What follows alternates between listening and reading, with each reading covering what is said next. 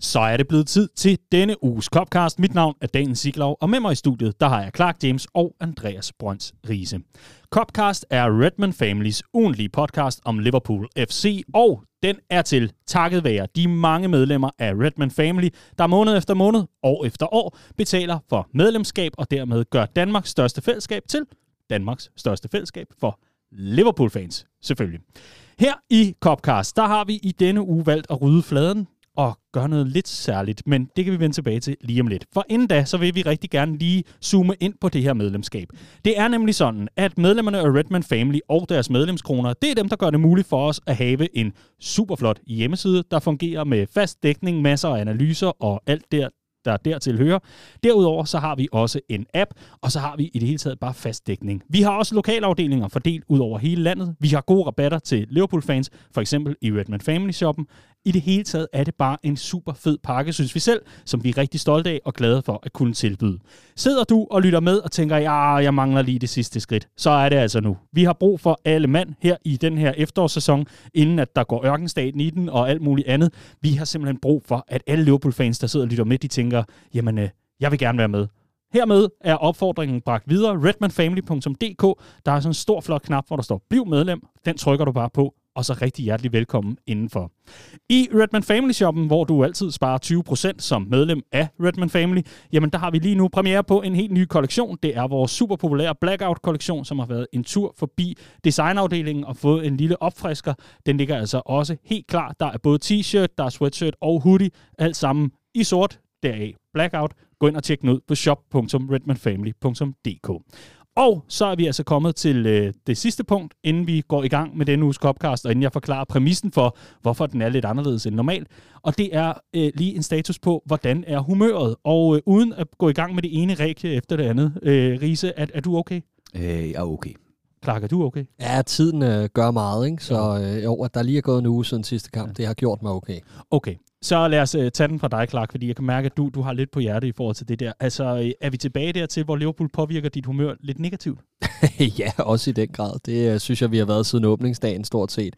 Uh, så det er, det, det, er, det er noget lidt andet, end man havde forventet, da man gik ind uh, til den her sæson efter sommerferien. Mm. Og hvad med dig, Riese? Eller er du bare... Uh, at, at åh, du måske så velsignet af et flytteprojekt?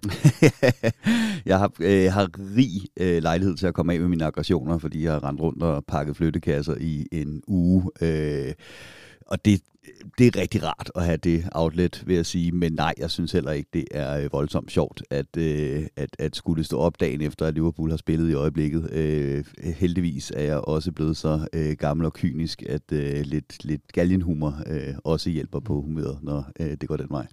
Hvad er det bedste, du har fundet indtil videre i, i din flytning? Jeg tænker jo altid, der er noget, man, øh, man, man har glemt. Gud, det havde jeg. Er der noget Liverpool-relateret, du har fundet der i, i dybet af ja, skabe og skuffer og alt muligt andet? Oh, et, jeg fandt... et manuskript til en bog om Brendan Rodgers, eller hvad ved jeg? Nej, altså jeg har fundet sådan nogle kampprogrammer fra, øh, fra overvis siden, hvor jeg var, var over at se det, øh, og så videre. Men ellers så, øh, så øh, fandt jeg vores øh, diplom fra mit syvmandshold, da vi vandt Fairplay-prisen i 2011. og det kom jeg da til at tænke på, at, øh, at øh, det, det, det, det løb er ikke kørt endnu for Liverpool, så det er jo godt nok.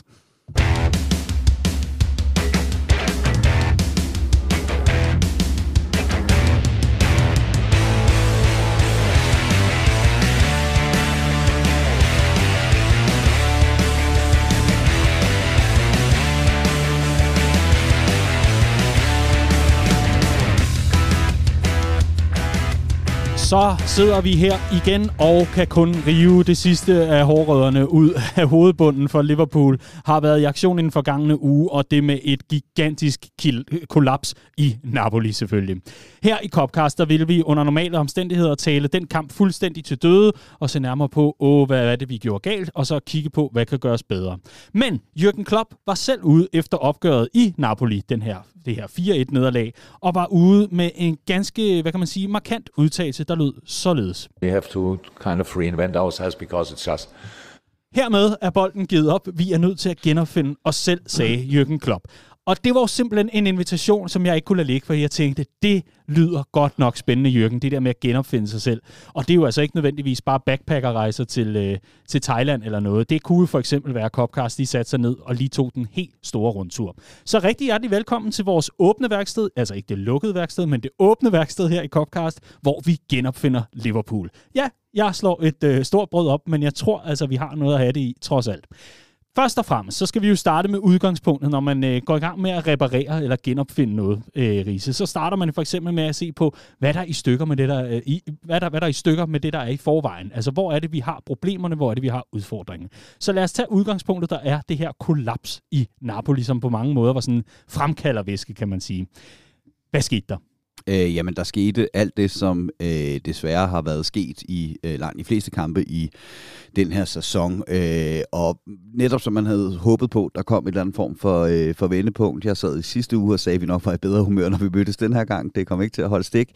Øh, fordi det var, det var helt det samme sådan kollektive mentale kollaps, vi så i øh, Napoli. Og når Klopp snakker om at genopfinde sig selv, så er spørgsmålet, om han mener øh, rive blueprintet i stykker og finde på noget helt nyt, eller om han snakker om, at det her hus det er nu revet ned til fundamentet, så nu skal det genopbygges. Altså vi skal, vi skal finde tilbage til det, der gjorde os til, øh, til det fodboldhold, øh, som, som vi har været så glade for at, at, at se.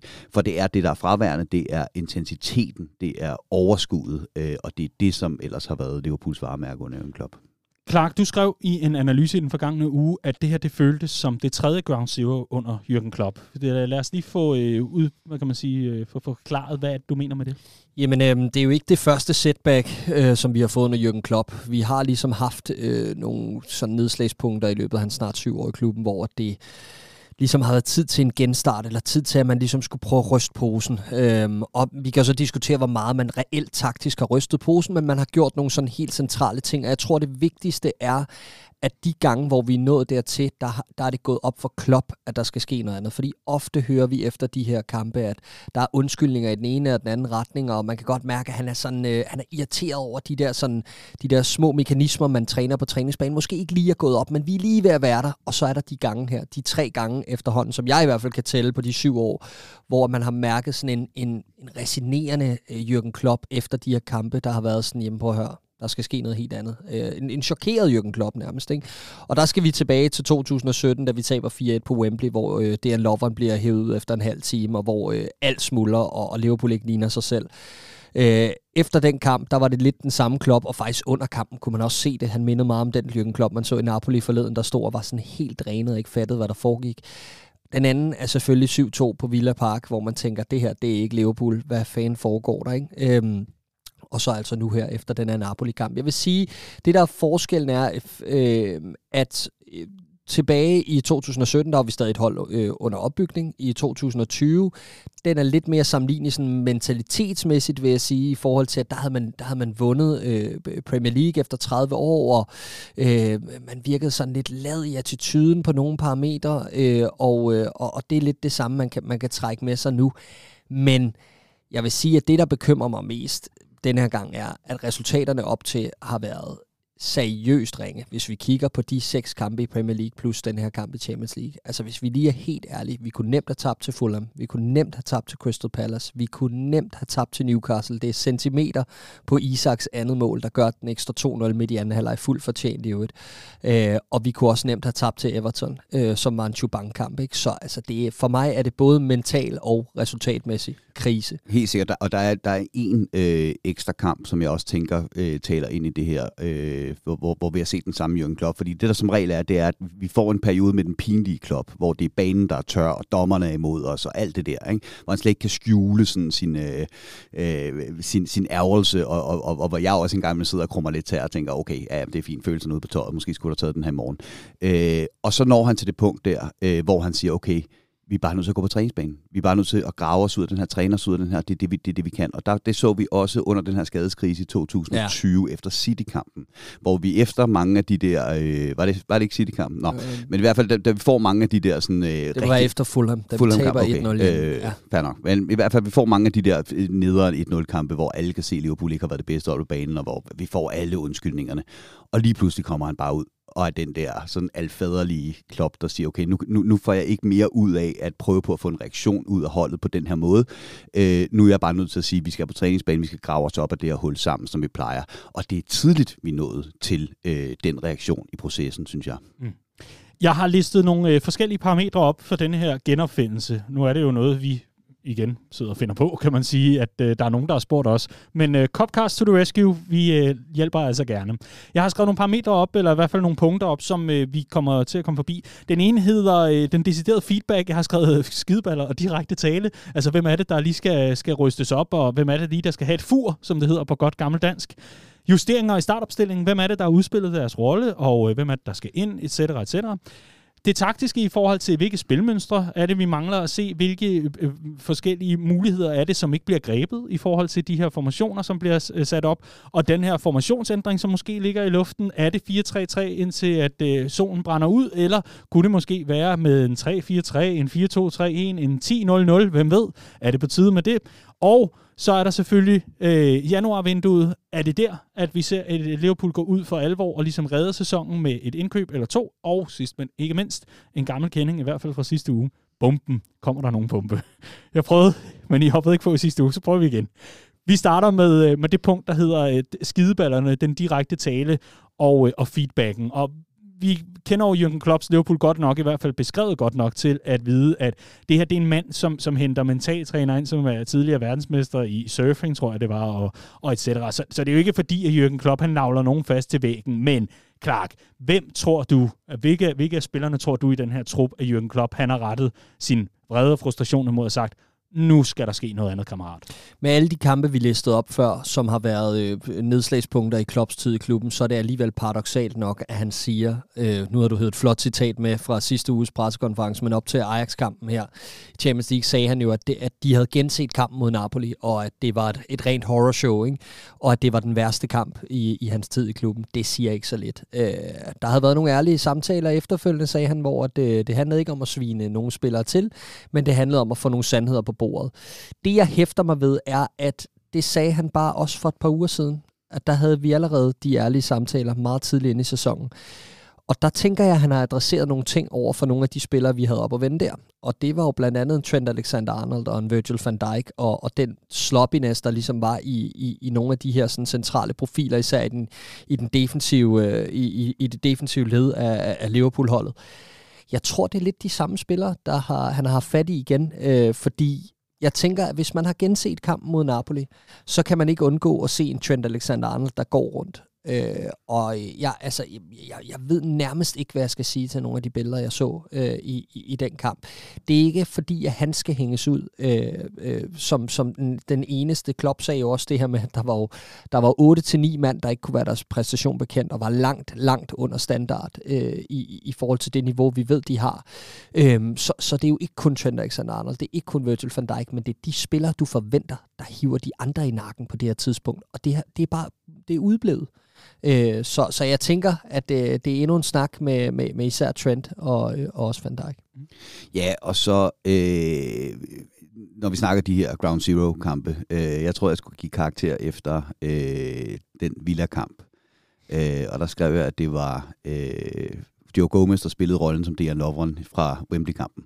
Øh, og han havde heller ikke nogen, nogen god kamp. Vel? Og, og, og, og han er også, mm. altså han er det lag af spiller, hvor han kan ikke rigtig gemme sig på bag, han er ung og, og, og, og så videre længere. Han, ham skal vi også kunne stole på. Han havde en, en, en horrorkamp. Ikke? Øh, og så er der særligt, øh, særligt en mand, som, som jeg i øjeblikket er, er, er, lidt træt af, og det er Fabinho. Øh, og det er simpelthen fordi, øh, det mål, vi ser ved, ved, ved 2-0-målet, som er det absolut mest forfærdelige af alle de mål, vi, øh, vi indkasserer. Det er fuldstændig det samme, vi ser ved øh, ser ved øh, Newcastles mål, mm. hvor at, at der er det øh, Virgil, der, der, der rykker ud til siden, og så går Henderson og Fabinho ned og dækker hans område. Her der er det så øh, Gomez, der rykker ud, og så er det Fabinho og Trent, der går ned. Mm. Og derfra er der bare ingen kommunikation. Og det er Trent, der får øh, alt øh, al, øh, skraldet efter i den øh, situation, i hvert fald på Twitter, fordi han står stille, men det skal han sgu, for han er inde og dække af som midterforsvar, i stedet for, øh, i stedet for øh, øh, Joe Gomez. Men Fabinho står ved siden af den mand, der tager løbet, og lader ham bare løbe. Der er mm. ingen kommunikation der. Og der er, altså, jeg ved godt, at han ikke er sådan vokalleder for Binjo på den måde, men hold kæft, hvor har vi brug for, at han strammer op nu og, og, og tager noget lederskab ind på den midtbane, hvor han jo nærmest er den eneste faste starter, vi har, vi har, vi har til rådighed. Der, der kommer ikke rigtig noget fra ham, og det er, det, uha, ham er jeg, ham er jeg altså lidt irriteret på i øjeblikket. Jeg, jeg, er ikke, jeg er ikke uenig i, at de spillere selvfølgelig også er, er, er en del af puljen. Jeg synes dog, at der er en alvorlig, en, en meget, meget vigtig detalje i det her, som er, at en ting er ikke at have niveauet, en anden ting er ikke at være der mentalt, og jeg synes, det, det nummer to er langt, langt værre end nummer et. Øhm, og, og øh, jeg, jeg har bare ikke den der følelse med, med Joe Gomez, at det er fordi, han ikke gider. Der er bare øh, utrolig mange langtidsskader på CV'et efterhånden, som har gjort, at hans niveau er dalet enormt meget. Og det er, hvad det er. Det må vi tage konsekvensen af og, og, og spille nogle andre, helt sikkert. Men, men jeg sidder ikke med den der følelse af, at han skal have en røffel for ikke at prøve. Der kigger jeg ud på hans marker ud på højre bakke og tænker, altså, jeg, jeg har seriøst lyst til at gribe ham i nakken og sige, hvad fanden foregår der, mand? Altså, der må være et eller andet op på øverste etage, fordi han kæmper ikke for trøjen. Og jeg, jeg, jeg synes, det er virkelig, virkelig under al kritik. Øh, og det, jeg, jeg sad virkelig under den her Napoli-kamp og tænkte, altså, are you kidding me, mand? Skal vi seriøst være vidne til det her, fordi du ikke gider? Og det, havde det været en enig svale, fair nok, men det er det ikke. Det er et tema, vi har haft op gang på gang på gang i den her sæson med Trent Alexander-Arnold. Og jeg sad med den der følelse af, nu er vi så heldige, at vi åbenbart øh, får en, en eller anden form for efterårsferie, øh, på, på grund af, øh, ja, selvfølgelig tragiske omstændigheder. Men jeg, jeg sad med den der følelse af, hvis der er en, øh, der skal statueres et, et, et eksempel over for op til den der Wolves-kamp, som så ikke blev til noget, så er det Trent Alexander-Arnold. Det var ham, der skulle ud og sidde på bænken, og det havde jeg gerne gjort for, at Gomes skulle komme ud og spille højre bakken, på trods af, at niveauet ikke er der.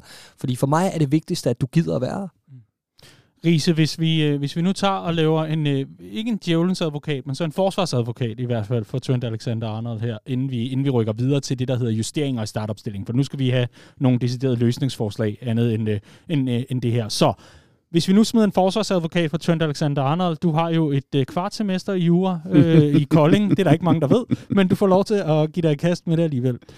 Hvis du nu skal ud og forsvare Trent i, øh, i forhold til den her sæsonstart, hvad er det så, du ser, der kunne være øh, årsagen til det, vi ser? Fordi det der med ikke at vil kæmpe for trøjen, altså Trent Alexander-Arnold, local lad, han har sit eget mural, han er verdensberømt for et hurtigt taget hjørnespark, etc. Der er der rigeligt at kæmpe for. Ja, ja, og han, øh, ligesom alle andre på det her hold, så kan han godt være mærket af noget træthed efter rigtig, rigtig mange kampe sidste sæson, men, men ellers så er det, jeg primært hæfter mig ved, når jeg skal prøve på at forsvare Trent, det er det der med, at i løbet af de sidste sæsoner, øh, der er hans rolle bare blevet, at han er Liverpools playmaker, og så har vi haft en meget, meget fast struktur omkring ham. Altså, der har været backup på midtbanen, der har været backup ind i centerforsvaret, der gør, at han har fået helt enormt meget frihed til at kunne søge med frem og centralt og have fuldstændig fri rolle til at finde de områder, hvor han så kan være effektiv og være playmaker. Det er der bare ikke på det her fodboldhold lige i øjeblikket, og derfor bliver han totalt udstillet. Og derfor så skal han også selv nu være så klog en, øh, en fodboldspiller, og så rutineret en fodboldspiller, at han falder tilbage på nogle andre dyder end at rende rundt og øh, gemme sit krudt til at være offensiv spiller, når vi åbenlyst har brug for, at han spænder op i en, øh, i en defensiv, der er hårdt ramt i, øh, i, i øjeblikket. Jeg er nemlig helt enig. Det, det handler også lidt om ydmyghed i forhold til, hvor vi er henne, og det synes jeg også, man kunne, man kunne tage ud af Klopps pressekonference op til, øh, op til Ajax-kampen, at det net, netop handler om at finde tilbage til the basics, som er Winner challenge, først og fremmest Winner challenge, og så tager vi den derfra. Det er det, der skal udgyde selvtillid til resten af holdet.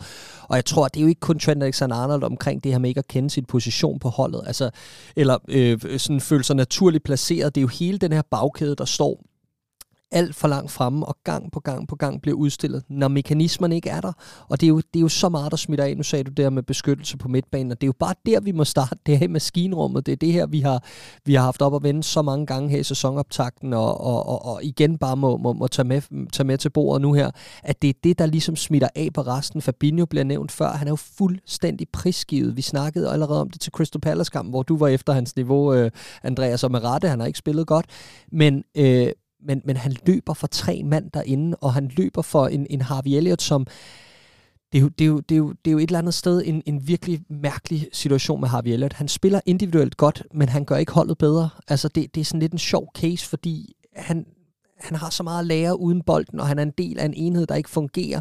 Men når han er på bolden, jamen, så ser det spændende ud, men det er bare ikke den måde, vi spiller på i øjeblikket, og det er heller ikke for at hænge ham ud nu også der er bare, det er som om, at det er bare the perfect storm, ikke? Der er intet, der fungerer, og det hele kan bare sådan hele tiden tages videre til det næste problem, og det næste problem, og det næste problem. Helt kort, Riese, inden vi rykker videre til næste punkt. Øh, Lider Fabinho under dårlig rekruttering denne sommer? Øh, det gør han også. Det gør han også, men det er heller ikke første gang, vi ser den her Fabinho, der er træt, eller hvad der er i vejen med ham, og så ligner han seriøst en på 40, både når han løber, og hans attitude og alt muligt andet. Det kan du Øh, tale så, om så, nu. så det er ikke, det er ikke fordi, jeg er helt med på, jeg er helt med på, at han, har, han lider også under strukturelle problemer i den her Liverpool-trup, og jeg er helt enig i, at en gang imellem, så ligner han øh, øh, Lukas fra de første dage under Jürgen Klopp, hvor hele midtbanen bare får frihed til at følge, løbe med frem, og lige pludselig kommer der fem mand imod ham, og han står der og tænker, ja, undskyld, jeg har ingen fart, og jeg er for gammel til det shit. Men Fabinho har også bare et andet niveau, end Lukas har, og det niveau har han altså bare heller ikke vist. Nej. Vi skal til punkter, der hedder justeringer i startopstillingen, fordi når man spiller så, så sløjt, som man gør i Liverpool for tiden, så er det jo også sådan, at så, så gør det ikke så ondt at sige, du kan desværre ikke starte ind mere, eller du er i hvert fald ikke tiltænkt en fast startplads længere, kammerat. Er der nogen, som I ser for nuværende, der har udspillet deres rolle i startelveren?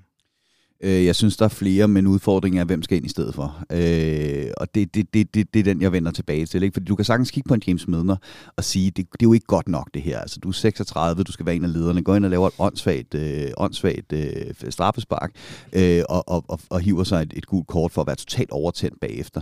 Men er det problemet, at James Midner er overtændt, eller er problemet, at James Midner er den eneste på banen, der har en eller anden form for tænding? Så er det så overtænding øh, inde på banen. Han opsummerer vores problemer i den her præcis, sæson. Lige præcis. Ikke? Altså Øhm, med uden Milner, det opsummerer problemet. præcis, altså. præcis. Og, og, og, og jeg, jeg synes jo ikke, at James Milner skal være en starter i Liverpool længere. Altså, det, det, det er meget sjældent, når du ser en 36-årig, der kan gå ind og være starter på et, et tophold i Premier League. Men de kan godt være rutinerede indskifter, der kommer ind, når der er brug for et eller andet ude fra bænken. Altså, kampsituationen kalder på det. Men så vender vi tilbage til, hvem skal så starte i stedet for øh, James Milner øh, inde på den øh, midtbane? Mit bud er Thiago. men, øh, men ja, Kontroversielt. ja, ja. Jo, jo. Men, men jeg, jeg er jo enig med Andreas langt hen ad vejen, øh, at, at alternativerne har netop været udfordringen, fordi vi har været så, så meget under angreb på bredden. Ikke? Øh, og øh, nu kommer Thiago heldigvis tilbage, og det er jo det, det oplagte valg, at han skal ind i startopstillingen, men det gør det ikke alene, fordi vi er nødt til at gøre os mindre sårbare overfor, når han ikke spiller. Mm. Problemet er, at vi har bundet for meget op på, at Thiago skal være klar, og vi er så afhængige af det, han bringer til den måde, vi spiller på nu. Øh, så når han ikke er med, jamen, så er vi et helt andet hold. Okay. Både Jamen, offensivt og defensivt. Ja, ja. Okay. Jeg, jeg, jeg ser øh, præmissen blive udfordret lidt her, så nu prøver jeg at gøre det I meget forhold til? Nej, men øh, præmissen i forhold til justeringer af startopstillingen, decideret. Nå, men fordi så, så vil jeg gerne prøve at tage en, en specifik case, og så kan vi altid arbejde ud derfra. Mm. Vi er jo i værkstedet, så øh, lad os se, hvad vi kan med en høvl nu. Lad os tage sådan en som uh, Trent Alexander-Arnold. Altså, når vi er der, hvor mentaliteten er så udfordret, som den er, når vi er der, hvor niveauet slet ikke rammes osv. Vi har set fine eksempler på, at en Joe Gomez godt kan stå en højre bak, og vi har endda også haft det på en kop her i Copcast gennem tiden. Så spørgsmålet er, er det ikke bare på tide, vi prøver det eksperiment, og så siger, ved du hvad, Trent, nu, nu får du lige en god lang ferie, ufrivillig efterårsferie, kan man så sige, men nu får du lige en god lang ferie, og øh, når du så vender tilbage, så kan du finde ud af, om, om, om du er klar til at indtage din startplads igen. Det kunne meget vel være. Jeg havde været mere enig i den øh, model, hvis vi havde haft en kamp i weekend, når der ikke var øh, udskudt en kamp i næste weekend også, at vi ligesom skulle igennem tre kampe inden landskabspausen. Så kunne jeg godt gå med på den der.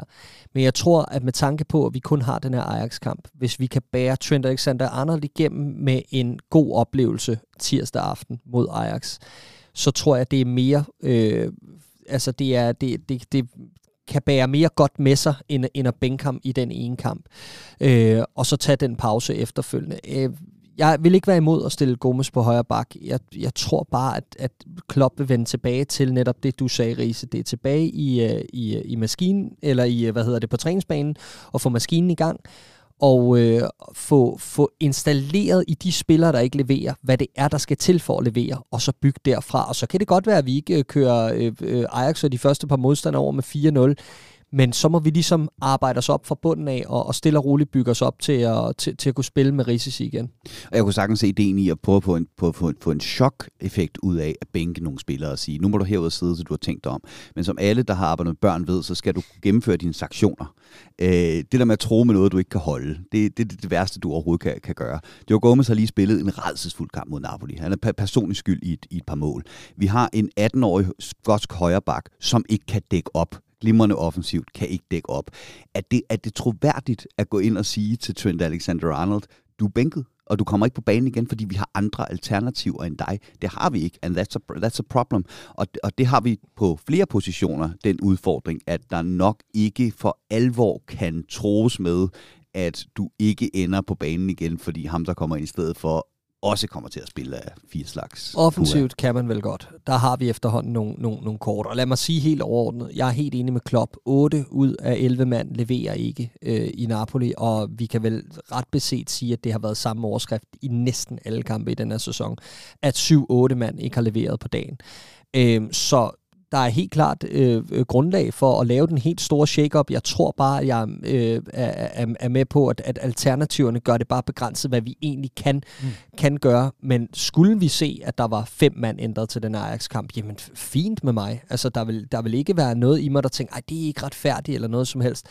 Jeg tror bare ikke, at det er den bedst mulige løsning, men hvis vi skal hen til et konkret løsningsforslag, så er vi nødt til lige at springe i programmet og komme frem til formationscentret. Ja, det, øh, det, det skal vi nok komme ind på. Det skal vi nok komme ind på. Øhm, fordi det, det giver også god mening, og nu er det jo en, gen, en genopfindelse, og når man står og bygger, og står og bygger om, så kommer man også nogle gange frem til, at det skulle slet ikke være med skruer, det skulle være med søm. Så øh, det kan også godt være, at det, vi for nuværende bare kan konstatere, at justeringer i startopstillingen, øh, det ville være sket på nuværende tidspunkt, og vi ville nok have set en reaktion, så frem da bredden havde været til det, så frem til skadeskrisen ikke havde været så alvorlig, som den var. Okay, jamen øh, så er det i hvert fald en konstatering, og man må meget gerne melde ind, hvis man sidder og lytter med, og simpelthen øh, er ved at køre i rabatten af raseri over, at der ikke er blevet nævnt, at, øh, ja, hvad ved jeg, Virgil van Dijk burde være blevet smidt, ja, både ned til U23 og U18 for at træne med i den her uge. Hvis man har indspark i den her, kom endelig afsted med det. Vi har åbne indbakker med Copcast Facebook-side og Twitter. Så skal vi til det, der hedder øh, det taktiske, og jeg synes et eller andet sted, det giver ikke rigtig nogen mening. Øh, og bare køre den for sig selv. Så jeg synes, den, det taktiske setup og formationen i, øh, i, i samme øh, pærevælling, hvis det er okay for jer to, der bliver nikket glimrende, så kan vi øh, hoppe videre med det, fordi der er også nogen, der måske vil mene, at øh, vores formation og den måde, vi, øh, vi stiller op på, den måde, vi står positioneret på banen, jamen, øh, den er læst for i hvert fald et halvt år siden, og øh, vi lider stadig under, at øh, vi ikke har de spillermateriale til rådighed, som skal gøre, at øh, vi ikke bliver udnyttet, rise. Uge efter uge 4-3-3, indtil solen brænder ud. Er det på tide med en 4-2-3-1 eller noget andet? Øh, det kunne godt være en mulighed for at ryste posen, øh, at prøve at lave en øh, formationsændring. Jeg har grundlæggende to, øh, to ranker. Ikke? Det første er, at øh, der er blevet spillet 4-3-3 i fodbold i 50, 60, 70 år. Øh, så det der med, at du kan læse information, det, øh, det synes jeg er en lille smule, øh, en lille smule rich. Øh, så var det sgu nok sket noget, noget før, øh, end lige under Jürgen Klopp i øh, Liverpool. Så jeg synes ikke, formationen som sådan er, øh, er en udfordring. Men det kunne godt være for at, at shake det op.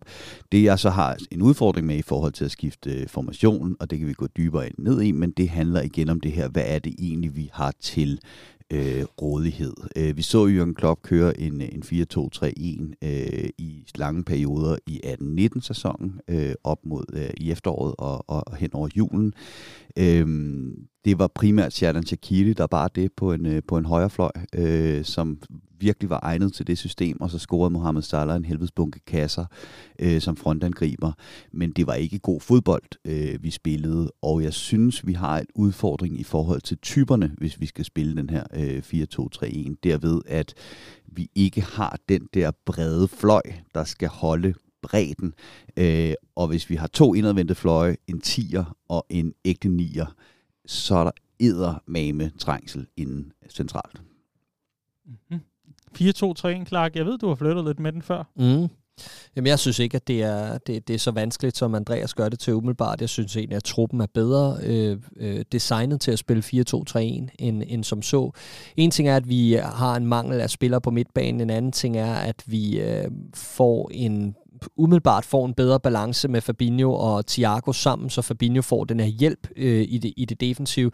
Det vil han gøre uanset hvad, om det hedder 4-3-3 eller 4-2-3, fordi Thiago er så intelligent, som han er. Men jeg tror bare, at øh, det vil også åbne for, at når Henderson kommer tilbage, for eksempel, at han også kan aflaste Thiago bedre i den her rolle som Fabinhos øh, øh, sidemand i, øh, i, i den her opgave, der hedder blandt andet at dække ind for de to øh, backs, når de skal frem af banen. Øh, dertil så synes jeg, at på den position, position, der er foran dem, der synes jeg, at vi er bedre stillet, end vi nogensinde har været under Jürgen Klopp med en Firmino, der har brug for at genopfinde sig selv. Og vi så mod Everton, da han kommer ind, at han stadig kan finde ud af at spille den her 10 med en mand foran sig. Og især, især med Fabio Carvalho, som er startet som lyn og torden, og det er hans bedste position her, at komme fra, fra baghjul ind, ind i feltet og, og, og skabe overtal. Så siger du Sheridan Shakiri, så tænker jeg jo Harvey Elliott, for jeg synes, de to spillere minder ekstremt meget om hinanden i deres måde at være på bolden på. Så derfor kan Harvey Elliott lige pludselig også spille en ekstra position, som er ude på højre kant. Han vil også kunne rotere lidt på tieren, og når vi er foran eller spiller hjemme mod de mindre hold, så ser jeg ham også sagtens kunne være på en flad toer ved siden af Fabinho eller Thiago, eller Jordan Henderson for den sags skyld. Jeg ser det også være en vej ind til at skabe noget yderligere bredde for en spiller, der bliver rost ekstremt meget i pressen i øjeblikket, hvor 17-årige Stefan Bajsetic, øhm, at han ikke skal ind og være ene mand på en sekser, hvis han på et tidspunkt skal indfases, men at han får en sidemarker. Så jeg synes på en eller anden måde, at det på papiret og som udgangspunkt kan gøre noget for vores midtbane puslespil øh, og, og skifte over til den her. Så er der hele det offensive, og hvordan... Øh, man skal omstille sig til lige pludselig midt i en sæson at øh, lave et systemskifte af den type, og hvordan Nunez vil reagere på lige pludselig at skulle være meget mere boksangriber, og ikke nødvendigvis øh, flakke så meget rundt, som han ellers har gjort. Øh, hvordan Luis Diaz øh, skal, skal lige pludselig være mere klassisk fløj og så videre. Øh, det, det, det ved jeg sgu ikke helt, og så er der det store spørgsmål med Mohamed Salah. Altså, øh, skal han være øh, striker og rotere lidt med Nunez deroppe, eller skal han være, være, være wing, ikke? Så der er nogle helt klare spørgsmålstegn til det offensive, men jeg synes sådan helt strukturelt, at, øh, at det vil klæde os at, at prøve det andet, og nu har vi altså en gylden mulighed her med de udskudte kampe, og en, en, en, en lang øh, periode, hvor at vi, øh, vi med flere spillere kan træne en, en eventuel systemændring. Når du står i lort til halsen, så lad være med at foretage med at grave. Er det ikke sådan, man siger, Riese? Øh, jo, det er rigtigt, og, og jeg kan sagtens, som sagt, se ideen i at prøve at, at ryste posen, om ikke andet bare for at, øh, at, at prøve at få en ny dynamik ind øh, på, på, på det her hold. På den anden side, så er det bare heller ikke første gang, vi står her øh, under øh, Jürgen Klopp, og hvor han netop siger tilbage på træningsbanen, og så ændrer tingene, vi gør, måden vi gør det på i 4-3-3, og så har vi gravet os ud af, af, af lortet øh, ved at, øh, at genopfinde nogle roller på holdet. En måde at gøre tingene på inden, øh, inden for det system, man nu engang spiller på.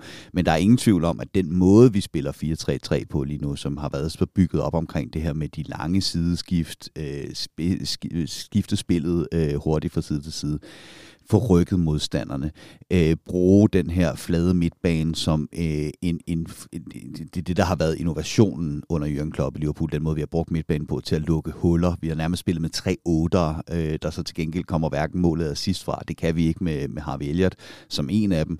Øh, at, at det kan vi godt begynde at, at, at, at ruske lidt op i og, og, og kigge på, fordi vi har heller ikke spillermaterialet til at spille 4-3-3 på den måde, som vi har gjort øh, under Jørgen Klopp, øh, da det har været aller, allerbedst længere. En, en vigtig detalje omkring hele det taktiske er, at, at jeg er bare så glad for, at Jürgen Klopp op til den her Ajax-kamp nævner så meget omkring the basics. Altså, at vi er nødt til at finde tilbage til nogle sådan helt simple, elementære ting omkring måden, vi gerne vil spille på, det her med at øh, vinde takling og så videre, det er jo, hvad det er, det er jo bare for at skære det helt ud på at han, han siger, som han gør. Men det, jeg også hører, er, at vi, vi er nødt til at øh, tilegne os retten til at spille så kalkuleret, som vi har gjort indtil videre. Fordi det andet begynder at blive arrogant. Det der med, at du føler, at du er tophold. Du føler, at når man, vi kan da sagtens stille den her bagkæde op på midten, fordi det har vi jo gjort før, og det, det har vi jo vist, at vi kan. Ja, men det viser I fandme ikke i øjeblikket, og det gør os til dybt middelmodigt, meget, meget let gennemskueligt, utrolig nemt at sove hold. Øhm, så det skal vi væk fra. Vi skal simpelthen øh, optjene de her sådan, øh, eller vi skal, vi skal i gang med at sådan bygge op fra bunden og sige, okay, når vi har det her på plads, at vi kan finde ud af det her og det her, at vi kan finde ud af at arbejde hårdt nok til, at presspillet fungerer, jamen så kan vi begynde at tage de her risici, som vi har set os opbygge over årene. Og det bliver spændende at se, hvor meget vi egentlig stiller os tilbage, fordi jeg føler også, at, at vi er nødt til lige at rykke bagkæden en 10-15 meter længere tilbage, for også at konsolidere os og se, hvad det, hvad det gør ved vores øh, udtryk. Jeg tror, der er noget med bagkæden, men så tror jeg også, der er noget med, hvor langt vi skal have spillere væk fra deres udgangsposition. Fordi udfordringen mm. er, at vi bliver ramt rigtig hurtigt ned i kanalerne i øjeblikket, øjeblikket, ja. fordi presset ikke sidder, hvor det skal. Og det er ikke fucking raketvidenskab. Det er Liverpool, der spiller med to offensive backs. Der er ikke en manager i fodboldverdenen, der er sin løn værd, som ikke godt ved, at man kan ramme Liverpool ned i de kanaler og har kunnet det i årvis, men man har bare ikke kunne komme til det, fordi genpresset har siddet så knivskarpt indtil at bakkerne er kommet tilbage. Det fungerer ikke i øjeblikket. Øh, Mester Laudrup sagde det fint i kommenteringen til Napoli, at, at, når man spiller, spiller 4-3-3, så skal man have en, der holder bredden i hver side. Og det kan være en bak, det kan være en fløj, det kan fuldstændig ligegyldigt, bare der er en, der holder bredden.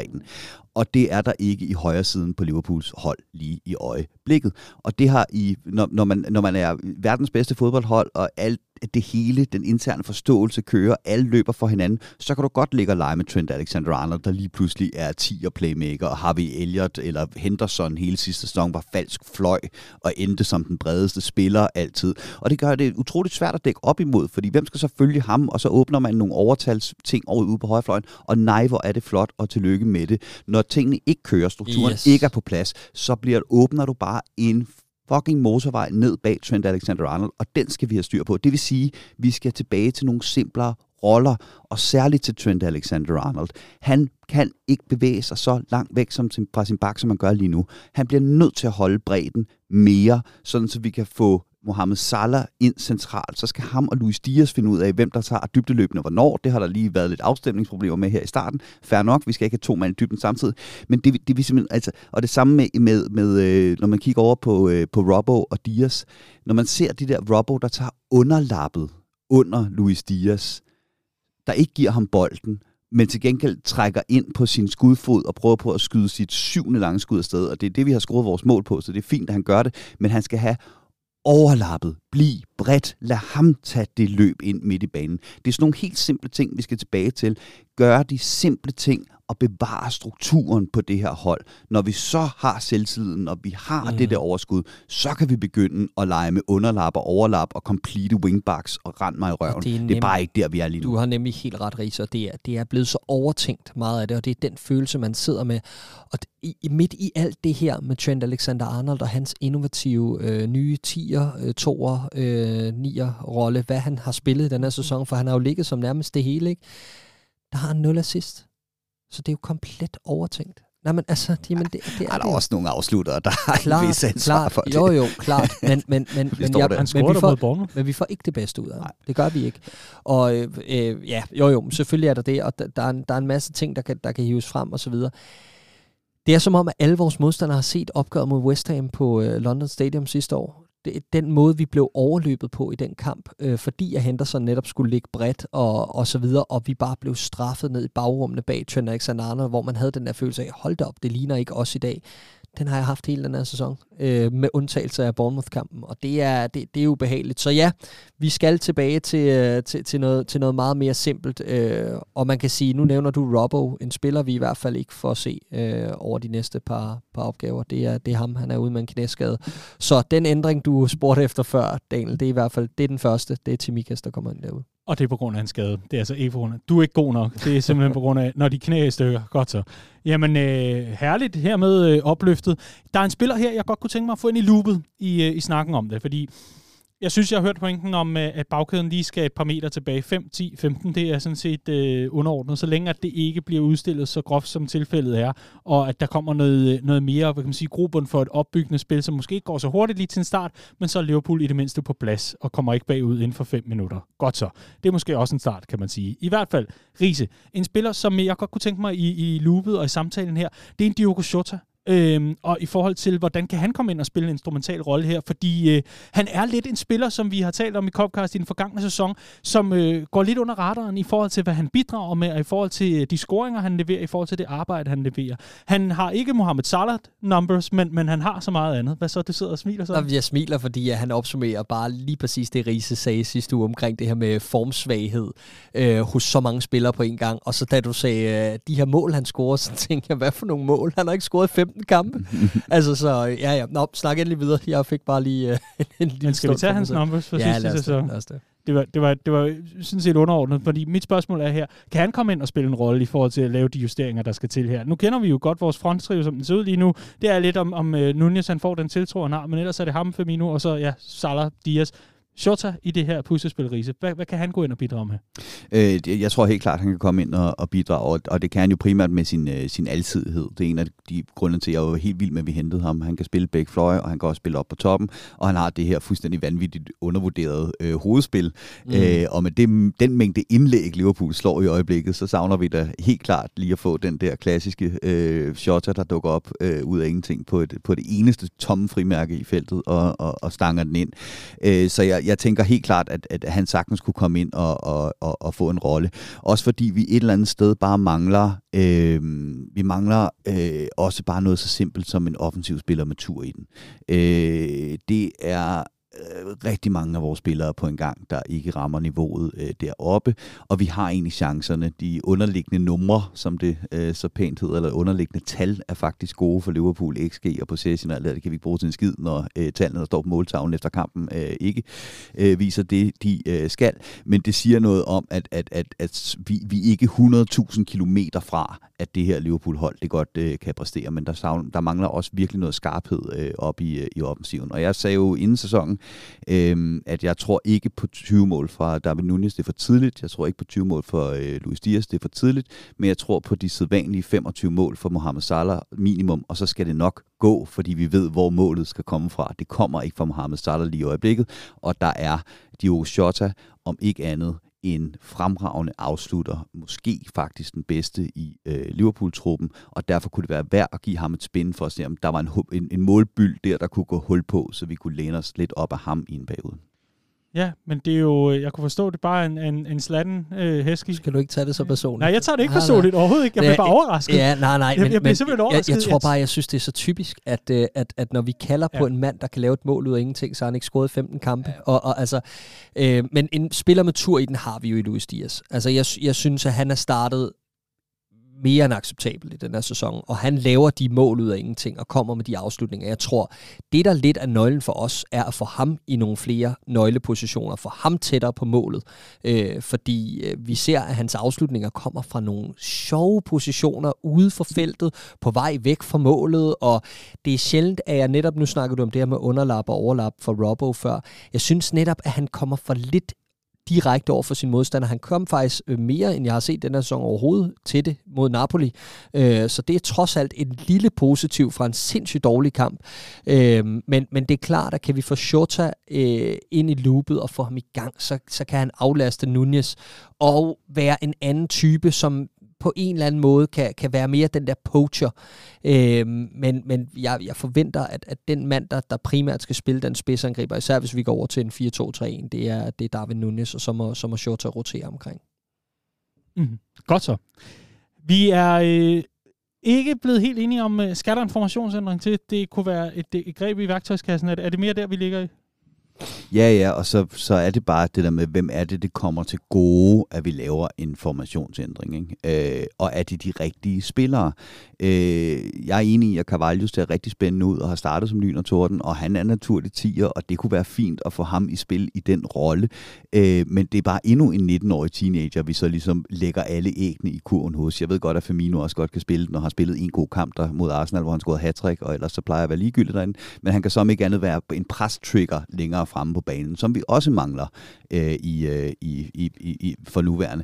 Men ellers så ser jeg bare ikke, jeg ser bare ikke, øh, altså puslespidsbrikkerne blive nødvendigvis så meget bedre af informationsændring for nuværende i, øh, i Liverpool. Men jeg tror måske, øh, hvis jeg kender ikke vores øh, kernelytter godt nok, så, så siger jeg vi slet ikke, at vi, øh, vi, vi på den måde kan segmentere så, øh, så specifikt. Men, men hvis, hvis jeg kender øh, vores medfans godt nok, så vil de måske også kigge lidt på vores midtbanesituation og sige, der er så mange spillere, som forstår mig virkelig ret, er lidt ligegyldige i det her øh, mix, altså for Jürgen Klopp, om det er den ene eller den anden, det kan være lidt underordnet. Det er den samme portion råbrød, det er den samme portion ikke rigtig nådighed. Der er brug for at minimere mængden af midtbanespillere, fordi at niveauet ikke er højt nok, fordi at formen ikke er god nok, og så få nogle andre, der trods, trods alt har nogle andre, ja, hvad kan man sige, kompetencer, ind og, og, og agere det. Men, men 4-2-3-1 er altså ikke den løsning, der kommer ned fra himlen og redder Liverpool og dagen og vejen. Det tror og, jeg sagtens, det kan være. Jeg synes ikke, at det er et desperat greb i værktøjskassen. Jeg synes, at, som jeg sagde indledningsvis. Jeg synes, at det er, det er for, for mange i truppen, det, det, eller måske er truppen egentlig bedst designet til at spille det, og det handler egentlig bare om tilvænding, øh, som jeg ser det. Jeg synes, at hele midtbanekabalen går bedre op. Jeg tror, at en Fabinho bliver bedre af det. Jeg tror egentlig også, at en Thiago kan blive bedre af det. Jeg tror, at øh, vores backs kan, kan blive bedre af at få bedre beskyttelse. Jeg tror, bagkæden kan få bedre af at få bedre beskyttelse. Jeg synes, Firmino er bedre med en mand foran sig. Så og det er egentlig, for at være helt ærlig, at det er de overskrifter, jeg har brug for. Fordi offensiven, Salah skal nok få sin mål. Lad os nu bare lige få ham i gang stille og roligt. Om han ligger på højre kant i en 4-2-3-1 eller en 4-3-3, han skal nok finde målet. Luis Dias, igen, det kunne også være et greb til at få ham tættere på feltet, og at der kommer mere opmærksomhed på de to mand, der så kommer til at ligge derinde omkring, om det er Carvalho eller Firmino bag Nunez kan give bedre plads. I don't know, men det er tid til at ryste posen en lille smule, og jeg synes egentlig ikke, at det er så desperat igen. Jeg synes, der er gode argumenter for, hvorfor vi skulle gøre det. Jeg kan også se det, og jeg kan også godt se, at det giver bedre struktur. Altså, der, mm. det, det, du spiller mere et gitter i 4-2-3-1, så du får færre spillere længere fra, fra, fra deres udgangsposition, som var det, jeg sagde, at vi primært skulle til at kigge på. Mm. Så på den måde kan jeg godt se det. Det polemiske svar er til gengæld, at du gør ikke, altså hvis du forvejen synes, midtbanen er tynd, så gør mm. du den ikke nødvendigvis stærkere kun at spille med to derinde i stedet for tre. Øh, og når vi snakker om netop om det der med, hvem det er, der fylder udfylder huller, når vores backs går med frem. Hvis du har en tremands midtbane, så er der fuld frihed til otterne til at søge ud centralt. Du har stadig, eller ud og, og, og lukke huller, du har stadig to inden centralt de to sekser i en 4-2-3-1 kan ikke nødvendigvis forlade det centrale område så meget for at dække af for, øh, for, for, for, for de her øh, offensive backs.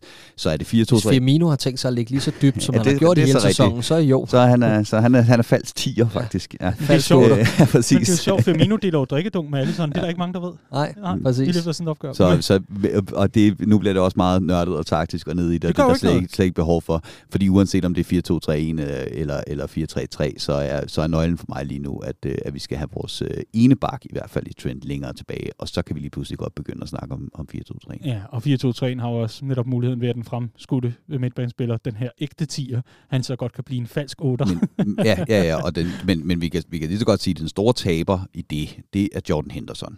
Øh, men han er jo skadet. Der, ja, der er, ikke, der er ikke plads til ham. Han vil ikke være en del af, af, af de to startende øh, sekser derinde. Det vil være øh, Thiago og, og Fabinho. Plus, at han er altså blevet udstillet, når vi har spillet med ham som en af de to sekser på manglende fart og dynamik derinde, både på landsholdet og i Liverpool, når han har spillet på en tomands midtbane.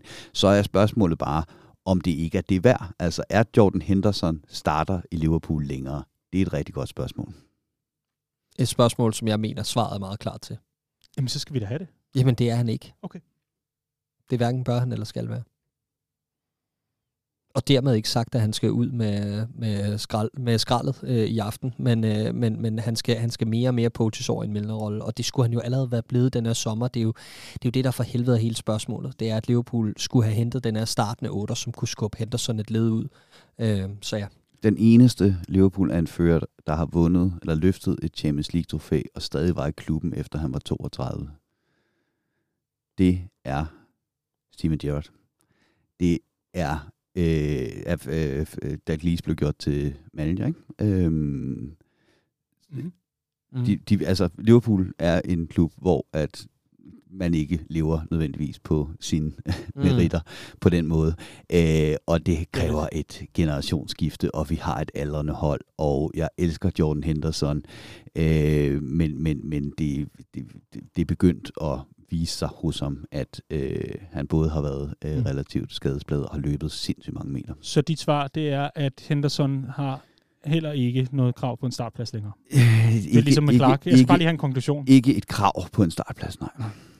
Godt så. Og den, den har han jo mistet før under Jørgen Klopp. Det var da han kom ind der i, øh, imod Southampton og scorede, at han fik den igen som 8, efter han havde mistet sin startplads som 6. Nu har vi fået øh, nogle forskellige bud på øh, både taktiske greb, formationsændring øh, øh, eventuelt. Vi har talt lidt om forskellige spillere i forskellige roller. Vi har talt om, øh, at positioneringen selvfølgelig skal være lidt bedre tilbage til udgangspunktet. Og du har været forbi, Riese, mens du, klar kan tale rigtig meget om, at der er nogle spillere, der kan komme i position i nogle roller, hvor de måske kan få lidt mere ud af de kvaliteter, de nu engang har. I hvert fald har været enormt spændende. ja? Jamen, jeg synes egentlig bare... Vigtigt indspark. Ja, det synes jeg. Det synes jeg. Vi har glemt en mand som Arthur for, for det første. Øh, han skal også ind på et eller andet tidspunkt tidspunkt på det her hold og have nogle minutter. Øh, og, og det tror jeg også vil være bedre end 4-2-3-1, men vigtigst af alt øh, har jeg det sådan, at øh, Harvey Elliott, vi er blevet alt for hurtigt afhængige af ham. Du har nævnt det tidligere, Riese. Han bærer et alt for tungt ansvar på det her Liverpool-hold alt for tidligt. Og jeg føler, at vi, vi trækker for meget på ham at vi kan komme ud over at skulle bruge ham af nødvendighed, men at vi kan give ham den luksus og, øh, og, og komme ind og, og bidrage til holdet, og finde ud af, hvor han er bedst, og finde ud af, hvor han bidrager bedst til det her Liverpool-hold. Det, øh, det, det tror jeg vil være værdifuldt. Godt så. Er der andre hurtige indspark, Nej. inden jeg begynder at konkludere? Det er godt klart. Nej, nej, nej, nej, du skal ikke holde kæft. Det er bare rigtig, rigtig vigtigt, at øh, vi, vi, vi lige får øh, bundet en sløjfe på. Og vi, vi er ikke nået dertil endnu, øh, fordi vi, vi skal lige have de sidste punkter. Jeg skal bare lige ganske kort. Er der en bombe i, øh, i Jürgen Klopps inderlom, som han skal til at smide ned i omklædningsrummet, Det og som jeg bare stadig ændrer det hele? Noget, hvor vi kommer til at sidde om en, øh, en uge eller to og sige, hold da kæft, det har jeg sgu ikke set.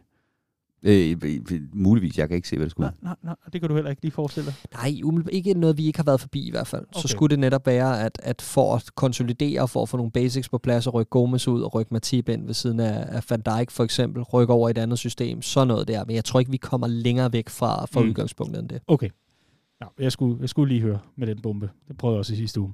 Fordi det sidste spørgsmål, og det tror jeg, der er rigtig mange lyttere, der godt kunne tænke sig at, at høre noget om, og det er selvfølgelig det her januarvindue. Fordi det kan jo blive ganske afgørende for en, øh, en forårssæson, som jo nu bliver øh, lidt strammere end, øh, end hidtil forstået på den måde, at kampprogrammet altså bliver endnu tættere forstået igen, fordi at øh, dronning Elisabeth den anden er afgået ved døden her i den forgangne uge, og det betyder, at øh, jamen, først og fremmest der skulle vises noget respekt fra Premier League side, hvilket betød, at syvende spillerunde blev udskudt, og i den kommende weekend, der bliver 8. spillerunde for Liverpools vedkommende, plus et par andre opgør, altså også udskudt på grund af mangel på politi og dårlig sikkerhedssituation, fordi at der skal allokeres så mange øh, hvad kan man sige, tropper og politifolk til statsbegravelsen af netop den øh, afdøde monark her øh, på næste mandag, må det være i hvert fald nu på mandag her den 19. Så vi, øh, vi sidder altså og kigger ind i et forårsprogram, der bliver endnu tættere end hidtil, og hvis Liverpool har tænkt sig at gøre alvor af sin nye identitet som øh, cup-hold i, øh, i indlandet, jamen øh, så får vi altså rigtig, rigtig travlt. Spørgsmålet er selvfølgelig øh, til jer. Det her januarvindue, det kan jo blive ganske afgørende, fordi nu har vi fået, øh, nu har vi fået frem, øh, hvad kan man sige, øh, vi har fået fremstillet problemerne, vi har i hvert fald fået dem frem i lyset, og det, det efterlader os jo også lidt med det spørgsmål, der hedder, hvem er det så, der skal komme og løse dem? Fordi om der er skader eller ej, så er der alligevel et problem med den rekruttering. Det har jeg hørt jeres konklusioner om uge efter uge her i Copcast, også efter vinduet er lukket. Så, januarvinduet. Er det der, vi går ud og forstærker os, rise? Er det der, vi går ud og finder svaret på nogle af de spørgsmål, vi sidder med nu? Fordi vi kommer hele tiden tilbage til, jamen, så er bredden heller ikke bedre, så er kvaliteten heller ikke større hos de spillere, vi gerne vil have, osv. osv. Er det januarvinduet, vi skal, vi skal håbe på? Det kedelige svar er, at januarvinduet altid er lidt svært, for det kommer virkelig an på, hvem der er øh, tilgængelig. Og det er bare et helt andet game end i øh, sommervinduet. Og det øh, rigtige svar er, fuck ja, hvor skal vi købe ind til januarvinduet? Det er simpelthen bydende nødvendigt. Hvem, hvem ser du ligge på, øh, ligge på, eller ligge på? Hvem, hvem ser du skrevet ned på den her liste? Øh, jeg har ikke nogen konkrete navn med. Nej, okay. Jamen, det er også fair nok. Men, øh, men Clark, hvad med dig? Sådan et januarvindue der, altså det øh, kan jo hurtigt blive forskellen på en, en, en sæson. Altså vi så for eksempel en, et køb af Virgil van Dijk jo bare gik ind og gjorde, at Liverpool gik ind i et fantastisk forår, ikke? hvor man endte i Kiev og øh, hurra, hurra. Så øh, hvem har du øh, eventuelt på en liste, eller hvad, hvad har du mm. i tankerne? Øh, en midtbanespiller. Nej, Øhm, nu har jeg aldrig.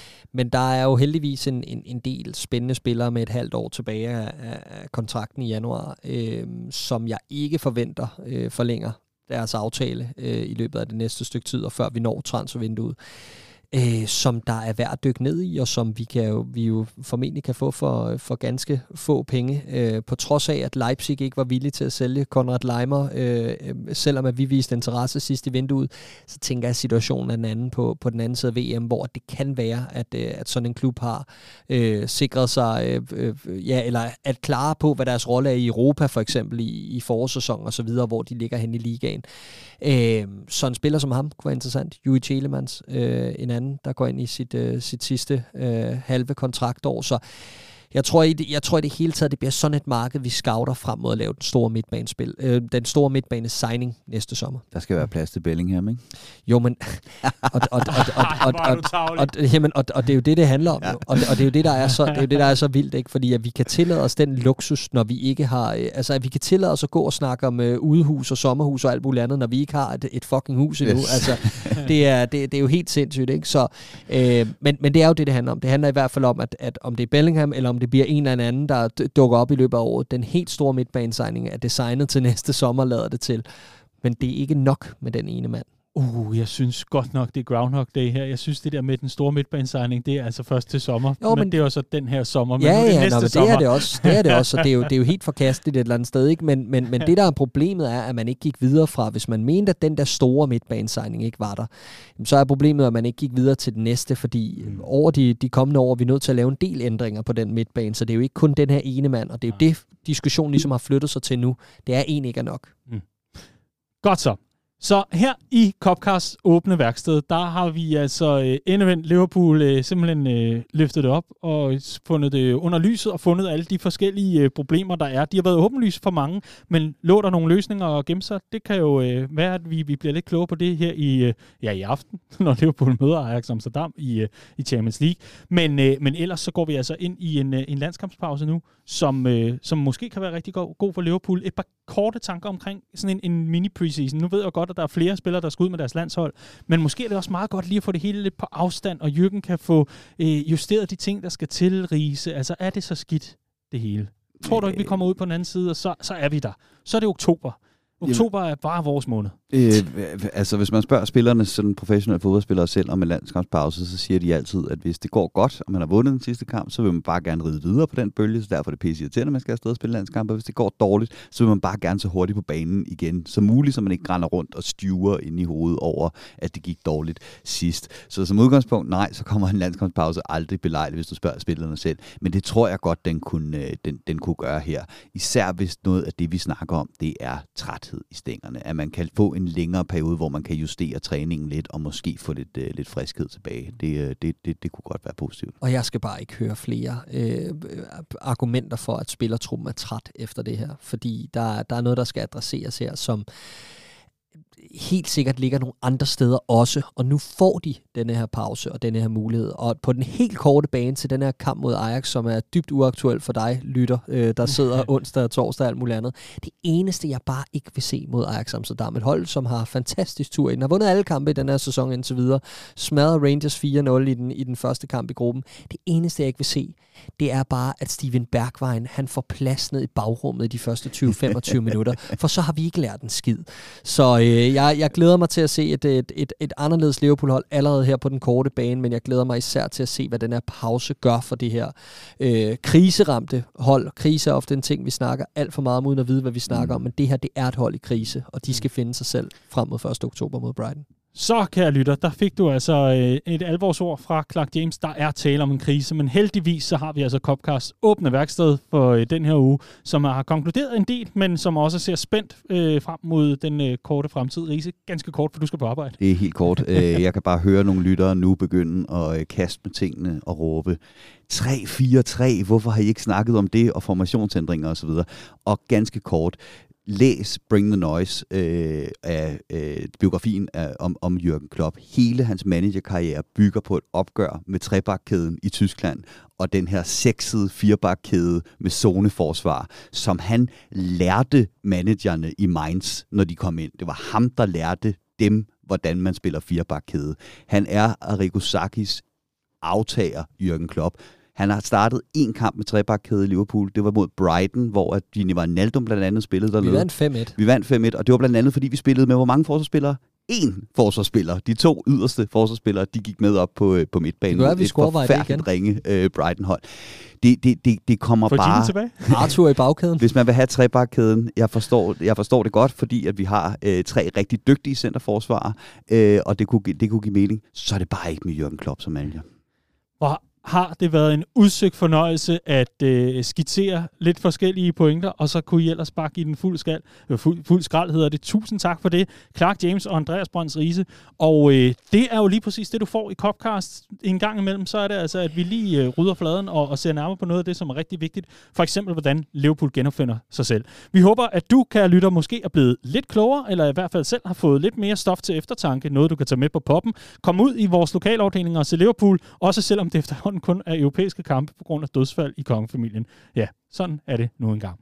Det her, det er Redman Families ugenlige podcast, der hedder Copcast. Hvis du kan lide det, du hører, hvis du kan lide det, du læser, og hvis du kan lide noget af det, vi laver, jamen så meld dig ind redmanfamily.dk. Husk, at du sparer 20% i Redman Family shoppen, shop.redmanfamily.dk. Vi er tilbage igen i næste uge med meget mere Copcast. Tusind tak for nu.